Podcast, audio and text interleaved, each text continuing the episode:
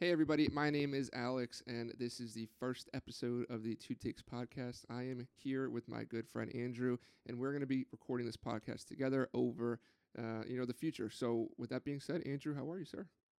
I'm good. How are you, sir? I'm good. Thank you. Uh, basically, Two Takes is going to be a soccer podcast uh, focusing primarily on English soccer, or even from time to time, European soccer. Uh, we are both from America, so we might t- touch on um, American players in Europe, um, or even possibly American players here, uh, as it has been a trend of players leaving academies for European clubs. But that's a, uh, a talk for another time. Uh, today, we're going to be focusing on um, kind of what's going on in the Premier League, or um, today's Carabao Cup final. Um, In terms of the Premier League, we've have a couple situations that uh, recently occurred. Obviously, Marcelo Marcelo Bielsa is out as Leeds manager after uh, just under four years at the club. Um, Tottenham have a great uh, big uh, problem on their hands in Antonio Conte and recent form. Um, Alex, any thoughts on Leeds and their decision to sack Marcelo Bielsa? Well, I, I think. I think it was coming. I mean, we, you both, you and I looked at uh, some of their, you know, past results, uh, and and didn't see the sack being, you know, a surprise in any way, shape, or form. I think you said it earlier. They have, um, I think, twenty goals given up in a calendar month, uh, which is just all competitions. You know, that is all competitions. It was eighteen in the Premier League and two in a cup match. Yeah, that's. I mean, still, that's that's pretty absurd. It's hard to, it's hard to justify keeping a manager around that gives up that type of, of, of you know, goals against numbers. Um, I personally don't know if there's going to be anybody that can replace him at this exact moment and do a lot better. But I do think now when you look at, go ahead. There is sorry, there is uh, obviously Jesse Marsch is is tipped to take over. But before we go there, Um, some of Leeds' results, I, I, I kind of wanted to speak about Bielsa as a whole at, at Leeds. I mean, sure. Yes, the results of January and February of this this this year were just horrific. I mean, the four nothing home loss to Tottenham, yes, that was the nail in the coffin. Uh, but just three days earlier, Liverpool six nothing. Uh, a struggling Manchester United, yes, they're fourth, but four two uh, at home. Uh, very tough to take. Yes, United scored two late goals that day, but either way, a three nothing defeat away to struggling Everton. I mean, the list goes on. Newcastle hadn't won in a while. On twenty-second of January, it's it's one nothing Newcastle for Eddie. A big win for Eddie Howe and his team, but uh, not what Leeds needed. So, I mean, yes, it was coming. Uh, in terms of Marcelo Bielsa, I mean, Leeds were taken over in, in, in twenty seventeen.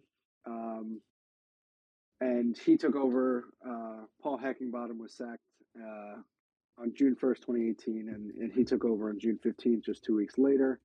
Um, I mean, in his first season, obviously he joined in the summer, so he had uh, his first season, you know, started strong, really good, and, and then they were on course for automatic promotion, but they had a poor run of form uh, and a poor end of the season, and they lost out on automatic promotion. They did go in the playoffs, but they lost into this lost in the semis against Derby County. This is back when it was uh, Mason Mount on loan, Harry Wilson on loan under Frank Lampard. Um, then they they won the next year, nineteen twenty. Um, they won, and they they actually were clear of West Brom by ten points. Uh, so it was a, a comprehensive victory of, of the championship to come back up. And their first season back last year, the you know ninth place, fifty-nine points. That's that's. Honestly, that's a great stat. It's a great place to be. Uh, I believe it was the most by a newly promoted side since Ipswich in two thousand one. So it, it's it's very uncommon for teams to come up and finish top half. Um, but in, in terms of, and, and maybe you can comment on this as well, Alex, but in terms of the way Leeds play, I mean, it, Marcelo Bielsa, his, his style was revolutionary. I mean, the amount of high-intensity pressing that that they had going on, and and just, you know, they wouldn't give any team any ounce of space. It didn't matter who they were playing, if they were away to City or Liverpool, or if they were home against, you know, bottom, you know, Burnley, Newcastle, anybody, they'd, they'd be going at them.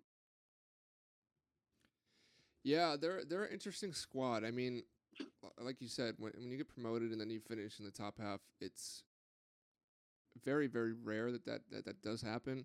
I mean, he had a, a forty-seven point one percent win percentage with Leeds. Uh, he was eighty, thirty-three, and fifty-seven.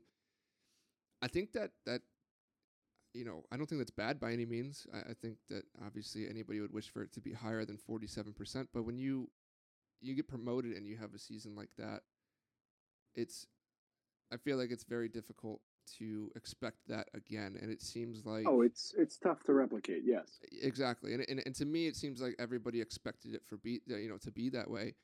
You know, he's got a, a pretty talented squad, nothing to the likes of, you know, some of the the big guys in, in the Premier League, but you know, you got multi, you know, multiple players that are, are worth over twenty million. And so he definitely had a little bit of a talented squad, but it just didn't work out. I mean, it, you could you say the same thing about Sheffield United last year? You know, like get promoted, uh, have a... You know, yes and no. I mean, I liked what Chris Wilder did at Sheffield. Um, It's a shame to see. It was it was tough to see him go, but yep. They had a good first season up and then struggled in their sophomore season. I mean, it makes sense. Uh, it's it's not uncommon for a, a second year slump. Um, however, I, I was more impressed with Chris Wilder because the squad he had. Uh, I mean, it, it was almost as if it was like Eddie Howe from a couple years ago. I mean, he had players just like Wilder from League One who he took all the way up, mm-hmm. and you know, something to be said about that. Yes, you know, Leeds have players who have been around, you know, for a long time. You know, you look at um, Luke Ayling at right back. I mean, it's Stuart Dallas. These players have been with them from for a long time since, you know, they were in the championship for such a long spell. I think they went down in around two thousand four, two thousand five. I can't remember, uh, back when James Milner was around uh, playing for Leeds. Well, that could go back um, eighty years. It could be. It could be. Um, I think, I mean, Leeds are sitting sixteenth, uh, two games in hand on Everton, who are sitting seventeenth, and only one point separates them. Uh, are they in danger of going down? Four losses in their last five? It's not impossible, that's for sure. They need to turn it around. Um, only five wins out of twenty-six games this year. Are they better than that? Yes, they are missing Patrick Bamford, who had a great first season up with them last year. I mean, goals galore. Are they too good to go down? Yes, you can make the same argument for Everton, but, you know, that's where we're at. So, I mean, yeah. Jesse Marsch is uh, obviously American, uh, from the Red Bull Network, is tipped to take over. Uh, about eighty percent odds he will take over in the coming days. What are your thoughts on that, Alex? I think it's interesting. I think, you know, we're seeing some of these managers, and, and, and I think this is one of the reasons why we really want to focus in, uh, in in English football, but then everything else just filters into it, it seems like. I mean, very, I agree. You know, it, it happens more often where it filters in rather than filtering out. So it's, you know, tactically speaking, you know a lot more than I do, so you'll you'll have more to comment on um, Jesse Marsch's, you know, tactical styles, but sure, it, it's it is no... Um, there's no lack of experience when it comes to coaching bigger clubs when it comes to Jesse Marsch. I think that, sure. um, you know, his transition from the M L S over to uh, to Germany is, I mean, that's a big jump, and he didn't he didn't do poorly. Uh, so I think it's I think it's interesting. There's some, I mean, there's so many managers in a you know this little carousel, or carousel right now that are just trying to find their spot in teams that are struggling um, with.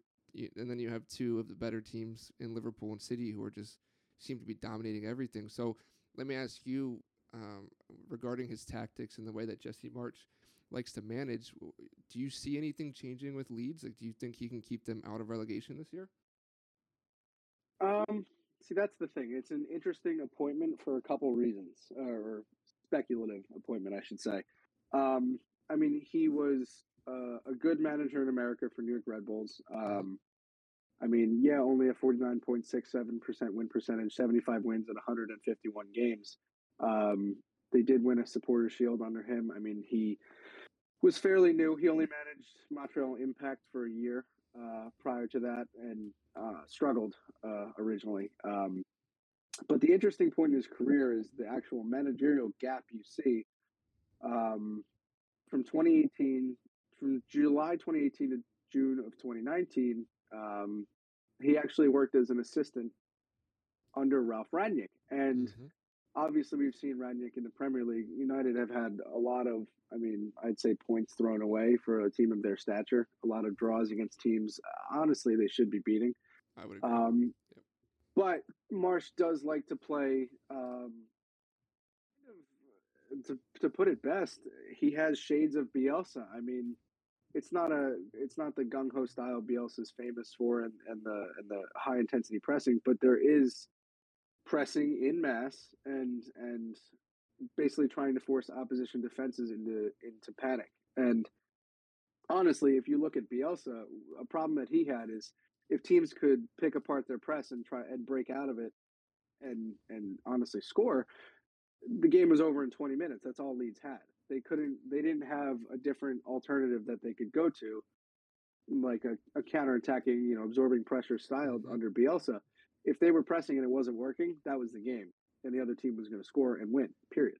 Um, Jesse Marsch, honestly, uh, he did work under Rangnick for for about a year, um, and then he he did have a, a disastrous spell um, at Leipzig.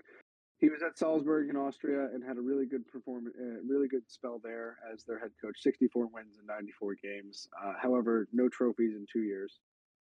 And then went back to Leipzig to be the head coach to replace Julian Nagelsmann. Um, twenty-one games, eight wins, four draws, nine losses, thirty-eight percent win percentage. I mean, it's that's not what Leipzig it? is expecting. I yeah. Trust me, I know they lost some key pieces to Bayern. Um, I know that the, the team was picked apart in a way, but that's that's what actually that that little that performance at Leipzig concerns me uh, going to Leeds, because he doesn't have the reputation of a survival specialist, and it's unproven so far if he can come to a club and have immediate success for a team in Leeds' situation. Uh, I mean, three points above the drop. I'm sorry, two points as of right now, with two games in hand on Burnley. Um, I don't know if he's the right appointment for Leeds at this point in time because of that. Uh, he will play a pressing game, which is growing and growing in English football. But is it the right move for Leeds right now? I don't know.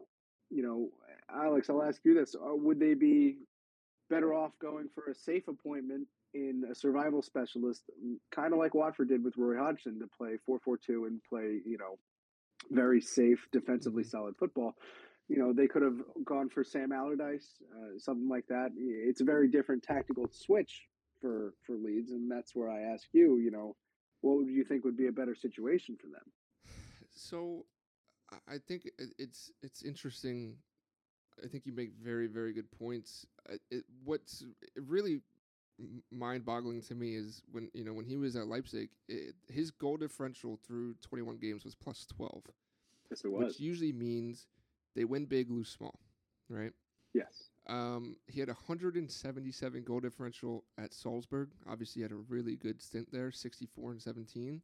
And then when he was at New York Red Bulls, he had a plus eighty-one goal differential. So, obviously, as you just pointed on, his style of football is very, you know, it's more on the attacking side, which I honestly think is going to be good for, uh, for Leeds. Because if you look at Leeds' talent, you know, you have Rafinha, you have Daniel James, you have Rodrigo, like they're some of their ba- and Bamford, you know, like you like you touched on earlier, some of their better players on the front side of that of that team. And I think I just think that they're going to be better served with an offensive mind, uh, like Jesse Marsch. But like you said, it, it worries me. I mean, you go from a manager like Bielsa, who has history on history on history and experience on experience, and you go for t- you know you go to a Marsch who just gets off the worst stint of his career, uh, of his short career, and then, um, you know, just doesn't has has four teams: Montreal Impact, New York Red Bulls, Redberg's, uh, Red Bull Salzburg, and, and Leipzig. So, it's an interesting pick. It really is. It's I, I feel like it's very comparable to a lot of these N F L teams hiring younger managers or younger coaches that just it's almost like experience isn't as important as it was, but they just have this this way of winning. So I personally think that the offensive tactics or attacking tactics uh, tactics that he brings might might work out. You know, it, well, they they could because they could because Leeds is used to pressing. Correct. And, um, I mean, he, he was Ralf Rangnick's assistant at Leipzig uh, before he went to, to Salzburg. So he, I'm not saying he's going to play exactly like Ralf Rangnick, but I'm sure the two share very similar ideas, which is, is not surprising. Um, I mean, United haven't really kicked on under Rangnick. Is are they doing better than what Ole could have done? I don't know. That's a, that's a you know that's for another time. But um, I mean, in terms of managing England in England and, and the English game, he he has not done that. Uh, I'm not sure his knowledge on, especially Premier League football. I'm not sure, but it strikes me as a very interesting appointment. And if it does go through, I think we'll be uh, very very intrigued to see what goes on at Leeds. Will they go down? I don't think so. I don't think so, but because there's just enough talent and quality in the team to see them through, and same thing with Everton. I, I think Lampard will get them on straight as well, but I, only time will tell. Um, and if the appointment is confirmed, we, we will definitely see. Um, yeah, yeah. In terms of other situations going on uh, in management, uh, Tottenham have a situation on their hands, uh, that's for sure. Um, following Wednesday's uh, defeat on the twenty-third of February to Burnley, who were joint bottom at the time, uh, Antonio Conte had a lot to say. Um, Tottenham have lost four of the last five games prior to uh, that, Bur- or in- including that Burnley game. Um, obviously, they turned it around with a four nothing away win at Leeds. Uh, however, four in the four in the last five before that game against Leeds, um, Conte seems to be losing his his focus. Uh, not not focus. I'm sorry. He lo- seemed to be losing his confidence. Uh, direct quote: uh, "It's not right. Not good for everybody to continue to lose. I can't accept this. It's not good for no one." That is his quote. Uh, and then following, he said, "Maybe I'm not so good." Um, what do you think about that? Well, I'll tell you, I'm I'm looking at his his uh, managerial statistics right now, and I can I can assure you that he's a hell of a good manager. Uh, whether you yeah. agree with his his style or you know the type of person he is, um, he's his three managerial um, periods at Juventus, Chelsea, and Inter. I mean, you're looking at sixty-two plus percent win percentage for each squad. Uh, and, and he's definitely the guy that's going to be able to turn Tottenham around. If there is one, I think. I, I don't know if you can get much better than Conte, especially in weird situations. Like, I think he's going to be able to figure it out.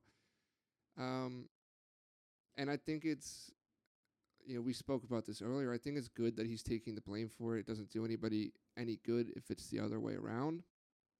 If he blames um, the players, yes. Correct, no, yes. He's, he's taking responsibility, absolutely. Yeah, and and that's obviously a really good thing you want out of your out of your gaffer, but the, the thing is just that Tottenham experiment, right? We've we've seen it over ever since Pochettino got sacked.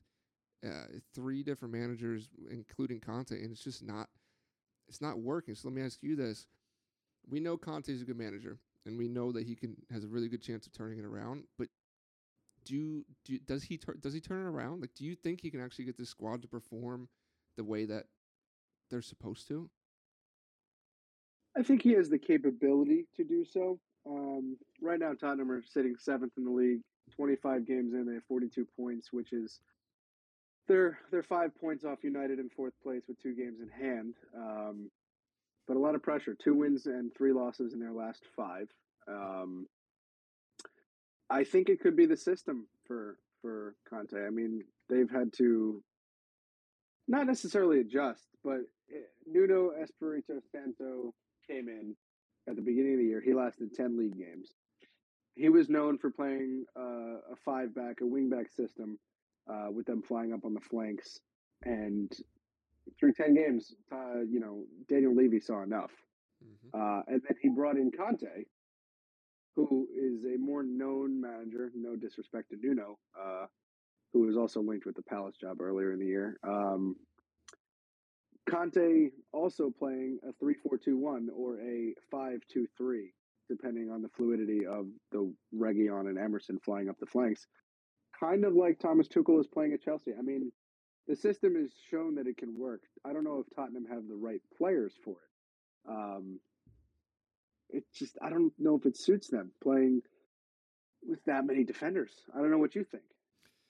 Yeah, it's, I just don't know if that backside's strong enough to do that. It's, I feel like Tottenham over the past couple of years have, has been trying to fill in gaps, especially on their backside, because they know, I mean, everybody knows how good, you know, Kane and Son are up front, and they just haven't, it just hasn't worked. I, I don't, it's so hard to explain, but they've just been in the same rut over the past, you know, three or four years. And you said they're, they're, you know, sitting three points back from West Ham at, at in, you know, for fifth. Uh, they have two games in hand, but Arsenal has three games in hand, and they're three points ahead of Tottenham right now in sixth. And Arsenal's a mm-hmm. squad that was str- I mean, w- they were struggling over the past two years. And they did turn around this year. They were yep. as high as fourth at one point. Yeah, or, I mean, what Arteta Not has a great done start, but. seems to be working okay. And I guess the reason I bring that up is because Arsenal was absol- in absolute shambles, and Tottenham's still behind them. And to me, it makes me wonder if if Tottenham's going to make that jump. Like, at the end of the year, uh, say Conte's still there, which I think you and I both agree that he won't get fired this year, but um, he might not be there next season if they don't, you know, do very well. Do you think Tottenham ends up hopping maybe Arsenal and West Ham and sliding into a, a Europa League spot? Like, do you think that I don't could know. happen? I don't know. Uh, the Premier League is very unpredictable, obviously. I think the top three is, is pretty much set. I mean, City has a six-point lead on Liverpool with one in hand. Um, Chelsea is two in hand, but are down sixteen points. They were top at one point. City took over.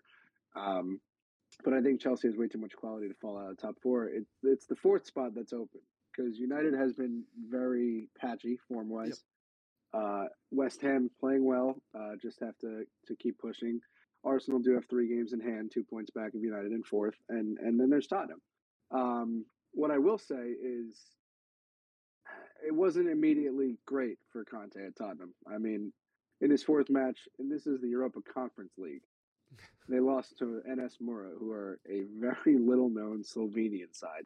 Yeah. And it was almost like a shell shock. Um, Conte suggested that that Spurs needed a lot more work than he thought. I mean, did he play a full-strength side? No, because it's the Europa Conference League, and Tottenham are way too good to be down there. However, it's European football. Um, honestly, I don't. I don't think sack coming for him. Uh, obviously, it's not what you want to see, but Tottenham have thirteen games left to play. He's only been in charge for fifteen league games. He won't get sacked this year. They're going to let him finish out the year. But in terms of of is he the right answer? Maybe not yet. I don't know if he's had enough time. But for the system he wants to play, I'm not entirely sure that Tottenham have the right players for it. But he's not going to blame the players. He has to work with what he has, and so far, it's not seeming to click. Um, if Tottenham, if say he does leave Tottenham at the end of the year or in the summer, God knows who comes in. Yeah, I think that's the, the the challenging part is there's there's not a whole lot of options out there that a lot of people would argue could be better than Antonio Conte. I mean, it's just it's it's a very very thin managerial market right now. Um, so the we'll one see. that that comes to mind is is Pochettino. Coming back. He's out of contract at P S G in the summer. He's the best manager they've had in the last uh, since eight years. Yeah. yeah, yeah, yeah, give or take. So, yeah. I mean, I'm no disrespect to Mourinho or Nuno or Conte. I, I would have liked to see Mourinho have more time, but that's that's neither here nor there. It's very yeah. far in the past now. Um, but in in terms of of options, you know, the market isn't that full unless you pay compensation for somebody who's already in charge uh, yep. of somewhere else. So I don't know, but either way, transitioning uh, to the Carabao Cup final. Uh, and Alex, you are a Liverpool fan, so I want to hear your take first for sure. Yeah, I mean, uh, it was it was very nerve wracking, uh, and I think it's the first point that we'll bring up is, um, I think there were at least three. At least three goals that were uh, called back uh, because of V A R. As a Liverpool fan, that that helped us.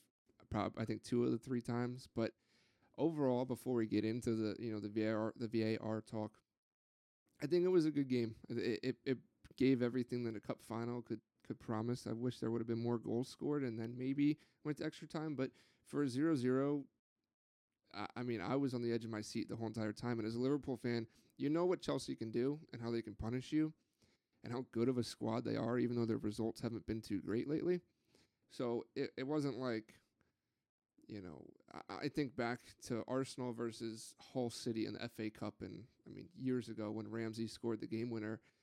If if Liverpool was playing a lower Prem team like Hull City at the time, like, I wouldn't have been worried. But because we're playing Chelsea, like, there's there's always a chance that it could be two nil Chelsea at the end of ninety, and it's it was it was a very good game. Um, I'm happy that Liverpool came out on top, but um, you know, regardless, it was it was a good game to watch. How about you? What do you think? Like, do you think it ended the way it was supposed to end? Um, it really could have gone either way. Um, I mean, Joel Matip scored a header that was ruled out because of a, a foul from an offside position by Virgil van Dijk. Um, it was the big one. I mean, Chelsea did score twice. That was ruled out. Kai Havertz was about a yard and a half offside for his. And the one I wanted to talk about was Lukaku's goal. And Lukaku's been in the uh, in the news recently because he set a record for seven touches, seven ball touches, uh, including a goal that was that actually seven does not include the he uh, rifled a shot. This is against Palace, but he rifled a shot. Uh, Guaita parried it, and um, Hakim Ziyech found the net, but it was ruled offside. Uh, so those that was not included in his seven touches. So he did have a big contribution that did not count. Um, you know, he's he's been in the news all year. I mean, he was a little bit unhappy about not playing, and you know, Tuchel is kind of playing a strikerless system at times, uh, with very fluid attacking midfielders uh, pressing. However, um, Lukaku, you know, he hasn't had the best time of late. Seven touches against Palace just earlier in the week, and then comes on and score. Kelleher was kind of left left in the open. I mean, he didn't have a chance. Um, and Lukaku essentially was about an inch offside, if that. Uh, and that brings up the debate of V A R. Um, to the naked eye, he looks onside. He looks dead even. I mean, I understand why V A R is in existence, and I think it's extremely helpful and valuable, and it's correct. It does take away from the game a little bit in terms of the passion and the fans. You know, you, they start celebrating, and two seconds later, hold, hold on, hold on, got to check it immediately, and then you get another celebration if it stands. Uh, But he was he was probably less than an inch offside, and, and that's tough, especially in a big game. You want anything to re, to be right, but to have a goal that to the naked eye looked onside, ruled out, you know, that's tough. I don't know what you think about V A R, but that's that's my take on that. Yeah, it's definitely it's got to be like uh, I don't I'm trying I'm blanking on the word, like, not demoting, but it, it's got to be pretty sad.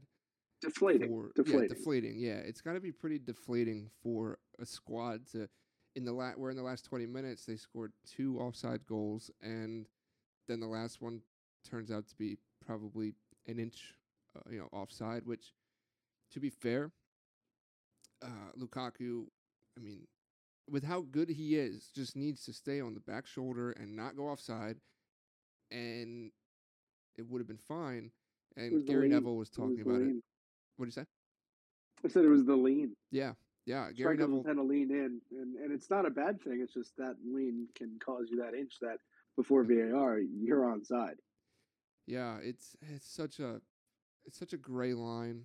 You know, the do we love it because it gets it right? Yeah. Are there times where it gets it wrong? Absolutely, and and and it takes almost it takes away the the human error, which is is good and bad, uh, as we know, but I think in a cup final, it kind of it doesn't ruin the mood, but it, it it's frustrating. Even as a, just as a soccer fan, that's frustrating. You know, it's it's tough, but oh, I think course.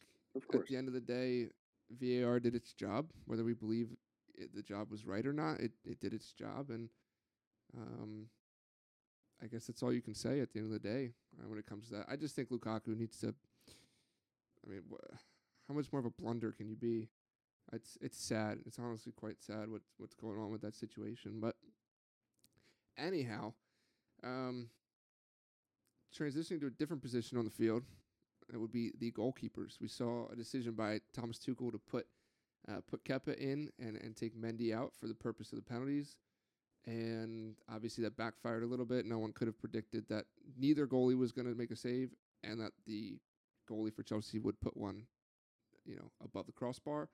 But when you look at both goalies in um, in Mendy and Kelleher, I mean, they both had fantastic performances. And like we've said, Mendy's been one of the best goalies in the world, you know, this year. Uh, do you, like, what do you think of that decision to put Kepa in? And then how good were these goalies yesterday? I mean, especially for, for Caoimhín Kelleher not to be Liverpool's starting goalie. Obviously, it's Alisson. He's one of the better goalkeepers in the world. I mean, Kelleher as a young a young guy, I mean, he did a phenomenal job, kept his composure. I mean, he's never played in a game of of this magnitude before. I know it's a you know League Cup final, but it's still a Carabao Cup final. It's it's not just like the second round or, or third round when they come in, you know. Sure. Um, but I think that's what Klopp is is very good at doing is is rotating and giving younger players chances. We did see Harvey Elliott, uh, Harvey Elliott, who's back from injury. He did feature yesterday as well. Um, honestly, I, I think he he did a tremendous job in net. Um, made some tough. There was an early chance off the foot of Pulisic. Uh, it was reactionary, but it was. I mean, Pulisic just wanted to put good contact on it, cross from Aspilicueta, and. and put a good left foot on it, just tap it, and, and it rocketed. But, you know, Kelleher made a good save. Um, and so he proved himself early and, and stayed strong. Yeah, nobody made a save in the, in, in the shootout. And I think that's what Tuchel might be upset by, because you put on and who's been in pretty good form. I know he, he fell out of favor at Chelsea when Mendy arrived, or even slightly before it, if you will. Um, But you put in Kepa because he's a penalty specialist. He's been in good form while Mendy was at AFCON, uh, winning AFCON and winning goalie of the tournament, by the way.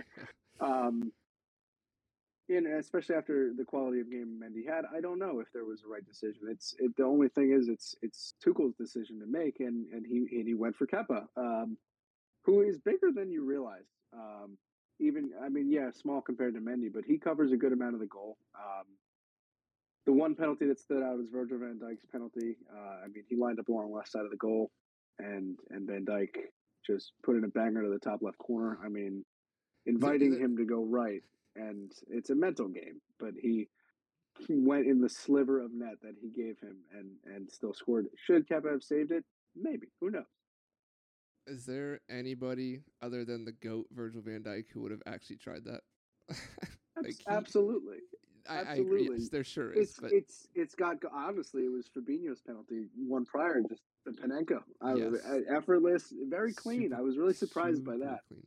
Yeah, uh, but Fabinho's he's, actually he's, a very both, good penalty taker. Like he's they're both polished players. They're yep. both consummate professionals. It's what you expect. Um, Fabinho's dink definitely surprised me. Virgil van Dijk showed, to be quite honest, balls. Period. Yep. Um, oh, yeah. Did Liverpool deserve to win the game? I mean, Kepa's penalty was god-awful. Kelleher's penalty was phenomenal. It was very for, good. Especially for a goalie. Very yep. bang-on penalty. Um, did Liverpool deserve to win? Like I said, it could have gone either way. I think it's it's it's good for them to win another trophy. Chelsea, obviously, coming off the Club World Cup. You know, I'm not saying did Liverpool need a trophy because Chelsea already won one about two weeks ago. No. Um, but I definitely think that that Liverpool came away for a good reason. I thought they were definitely deserving, uh, ever so slightly more than Chelsea to win the match and the final. Yeah, I think it was it was um, it definitely was a coin flip uh, for sure. Uh, I think when Thiago got hurt in, in pregame warmups, it was it completely changed the the game plan of Liverpool, because over the past couple you know games that Thiago's been the real centerpiece of that of that midfield, they've they've looked phenomenal. And there's a there's a for the first time since he joined Liverpool, there is a noticeable difference when he's not in that starting eleven, um, which I'm happy to yes. finally see. Yes, but uh, if you look at their midfield options, uh, in, in, in reality, I mean, between either Fabinho and Henderson in that holding role, they, they do have James Milner, they have Naby Keita, Harvey Elliott. Harvey Elliott played fairly centrally yesterday. Uh, the role, you know, kind of inconclusive. Um, but regardless, they have other options. Uh, but Thiago has been very good in his spell so far uh, since joining. Um, I, I will say James Milner put an absolute shift in yesterday. He did, dude. He just never stops. He just never stops. The man's thirty-six years old and just keeps keeps those wheels turning. Um, it's, as a Liverpool fan, definitely glad to have someone like him that can just eat up minutes and, and, and put in good work alongside of it. Uh, I just saw an article, actually, that um, Kelleher is getting eyes from Real Madrid. Um, he's twenty-three with a two point five million dollars or uh, million euro market value, and it's said that Real Madrid is actually looking to put in about a seventeen to twenty million uh, euro bid for him. So, yes, biggest game of his career. Performs very, very well, but let's not think that he's just, you know, he he's a very good, very good keeper, and I think he's going to have a good career in the future. Um, I would say it'd be a surprise if he would leave. Um, I, I would assume that Real Madrid are looking for a new starting keeper, uh, at least in the next year or two. Um, but regardless, I mean, he's only been at Liverpool. He's an Irish goalie. He's twenty-three years old. Um, never played for a professional side in Ireland. Uh, Ringman Rovers. I mean, it's it's. That's a, a second second tier side in Ireland, at least at the time they were. Yeah. Um, he's made four total appearances for Liverpool. Honestly, I mean, he had a great game. I, I sometimes think that transfer rumors get blown out of proportion. Um, I think what he'll do is is stay, and uh, he'll most likely take over for for Alisson.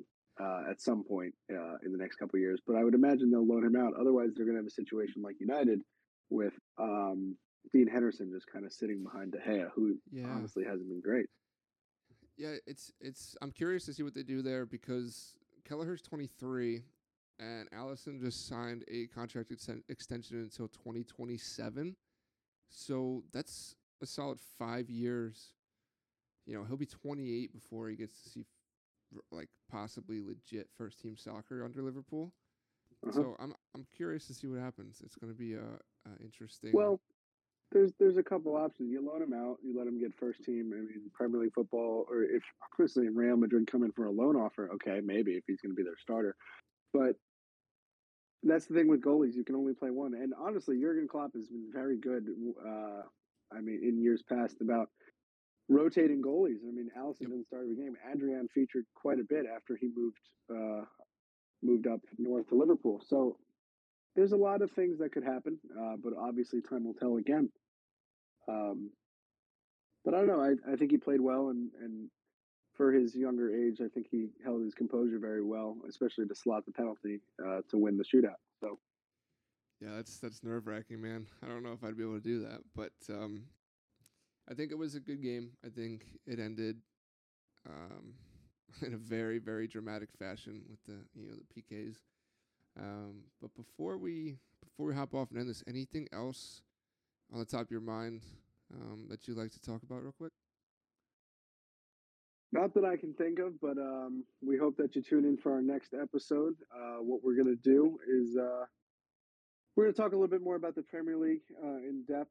Um, Possibly our biggest surprises and disappointments so far. Uh, and then we're going to be talking about the tire race and uh, most likely a couple more things. So we uh, we hope you stay tuned, and uh, we thank you for tuning in today.